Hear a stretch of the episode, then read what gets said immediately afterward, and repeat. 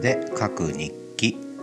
リッスンケアフリー。10月24日の LISTEN carefree です、えー、トラックバックいただきましたがそれよりもメチコさんの胸が痛いというのがとても心配ですがその後どうでしょうか？大丈夫でしょうか？えー、でこれで出てきたお話に関連して、えー、俯瞰の話ですよねこれちょっとどっかで一度少しもうちょっとね声日記じゃなくて別のところでお話ししようかなとも思ってるんですがあの俯瞰するっていうことはとても大事で俯瞰できないとやっぱりね、えー、飲み込まれちゃうのでダメなんですが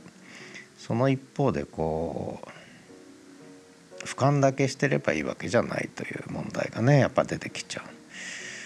で最近ちょっとある人の、えー、ポッドキャストを聞いてて思ったのが共感力が高い人がいるんですね。もう共感する力がすごくあるという。ただこれ共感しすぎちゃってもまた困るっていうかなあの生きづらくなっちゃう部分もあるのででそうするとバランスなんですよねその共感する力と俯瞰する力っていうののこうバランスこれ人によって違うんですけどもでちょっと別の言い方するとこう主体的な関わりと客観視するってね客観的に見るということと主体的に関わるってこの問題をどう考えるかっていう問題にまなってくるわけなんですよね。で、えー、ちょっと雑音入ったね。でそこでちょっと関連したような話を前に少ししててで私がこだわってるのはコミュニコミュニケートっていう言葉なんですよね。えー、コミュニケート。コミュニケートってのは結構深い意味があってで俯瞰することってコミュニケートしないという部分も当然出てくるわけねだけど俯瞰した上でコミュニケートするっていう問題出てくるんですよね。で私のスタンスは俯瞰した上でコミュニケートするもちろん共感する部分もあるんだけどやっぱり俯瞰する部分もあってこれ両方のことがあるんだけどもその上でやっぱりまあ目的というと変だけどもやっぱコミュニケートするというねそういった俯瞰した現実との communicate をどう取るかという。でここでそのもう一つ変な言葉だけど interest っていうねそこでもう interest 感じなければ communicate する必要もないわけででそういう意味ではある意味俯瞰してればいいって話なんだけどやっぱり何らかの interest を感じてしまう。で interest を感じた以上やっぱり何らかの形で communicate するという選択をするわけですよね。でそうすると単に俯瞰してるだけでやっぱり済まなくなってくるというただそこで今度共感しすぎちゃうと俯瞰できないと問題なんですよね。だからやっぱ俯瞰してみるという突き放して一回見るっていう現実をね飲み込まれずにこう俯瞰するっていうのはやっぱりとても重要ですよね。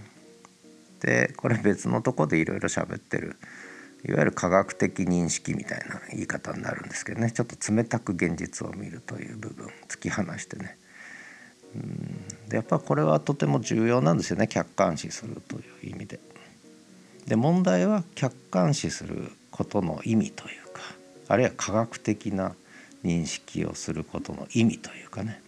そうしたことで何をするのかってやっぱ実践が問われちゃうんですよね。社会に生きてる以上ね。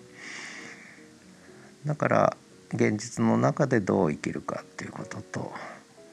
やっぱどっかで絡んでくるのねもちろん絡みようのない現実っていうのもいっぱいあるのでで絡みようのない現実と絡んでどうすんだって意見もね分からなくはないんだけどでもどっかでつながってるかもしれないとやっぱ思っちゃう自分がいるんだよね。でそれがどこまでどうつながってそう思って動いたところで何か意味あんのかって言われたらそれまでなんだけれどもやっぱりこうそういう共感と俯瞰の狭間でね、え、生きていくのがやっぱり人間なのかななんてねまあ思ったりしてるというのが、えー、これでなんかトラックバックに対する応答になってるのかどうか全然わかんないんだけどもまあちょっと読んでたり聞いてたりして感じたことなので、えー、うまく整理できてませんけどもそんなことをちょっと思ったということでね声の日記の記録に残しておこうずっとね。そしたらちゃんと文字起こししてくれるんでまたそれを私なりに俯瞰をして、えー、俯瞰した上でまた何かちょっと語ろうかななんてね、えー、思ったりしてるんですけどとにかくそれよりも何よりも右胸が痛くなった方が心配なのでそちらの方、えー、ね、えー、まだその後の報告ないのでそれがとても気になっているということです。でこの話はこれぐらいにしてでもう一つは、えー、今ちょうどお客さんが来てんですね、え、民泊で、え、我が家で民泊やってるんですけどもお客さんが来てまして2人ね新婚さん。とてもいいですね、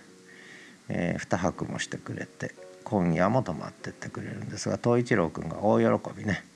もう気になってお昼寝もうかうかしてられないと。ね。出かけちゃうと寂しそうに泣きながら帰ってくるといち早く玄関にお出迎えするというね、えー、東一郎君看板犬としての、えー、本領発揮中ということで大活躍ですね東一郎君ね、えー、お利口さんなワンちゃんだなとつくづく思って人懐っこいしちゃんと心得てるしね、えー、ねんねしてなさいと言えば一応ねんねしようとするしお利口さんに頑張ってます。で面白いのはねお散歩行くでしょ朝お散歩行って。帰ってくるのが早いんですよね。そういえばお家にお客さんがいたんだったって思い出すんですね。だからいつもよりお散歩から帰ってくるのが早い、えー、一応お散歩に出ておしっこしてうんちしてでそれでちょっと休憩しておやつもらってでそしたら思い出すんですね。あそういえば今日はお家に誰かいるんだった、ね、で一目散に家に帰る。ただ忘れないのが途中の公園で「お水飲ませろ」って言ってね、えー、お水を要求してでお水を飲んでで、えー、お家に帰ってくると、えー、で帰ってきてもう確認しに行くわけですよね。起きたかな、えー、統一郎君朝お散歩早かったんだけどね。でお客さんまだお,、ね、お眠り中でしたので。統一郎君はそれがもう気になってしょうがない。早く起きてこないかな早く起きてこないかな早く起きてこないかなと言ってずっとこう待ってるという。まあそんな感じで、えー、統一郎君はあの元気です。あと何喋ろうかな。あと何かあったんですけど忘れちゃいました。まあそんなこんなで、えー、今ちょうどお出かけになられたのでお客様がねその合間を縫っててリスンケアフリー声で書く日記2日に一遍のものを収録させていただいてるんですがあそうだ。声日記界隈で新しい方も入ってきて実はいろいろ言及したりしたいのが溜まってるんですが、えー、ちょっとそんなつかの間の収録なので、えー、今日はちょっとそれは先延ばしにしようかなと思うんでまあ声日記界隈のね、えー、盛況ぶりというか日々変化するこの声日記会は面白いですね、えー、とても面白いですちょっと俯瞰して眺めさせていただいてます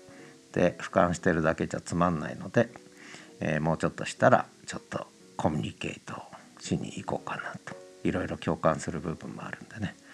なんていうふうに思ってたりします。ということで、えー、なんだかよくわからないリッスンケアフリーですが、まあ、いつもこんなもんなので、えー、特に気にしてません。あもう一個あれですね創作とか逃避とかセラピーとかいう話もちょっと気になってこれも絡めてちょっと今度ねいろいろ考えたことをまた喋ってみようかななんて思ってますが今日はこの辺で終わりにしたいと思います。東一郎くんはお客さんが出かけたのでようやく安心してえー、熟睡モードに入りました私もこれからちょっとお昼ご飯を食べてちょっとのんびりして、えー、夕方に備えようかなと思ってますそれでは、えー、良い一日をお過ごしくださいではまた。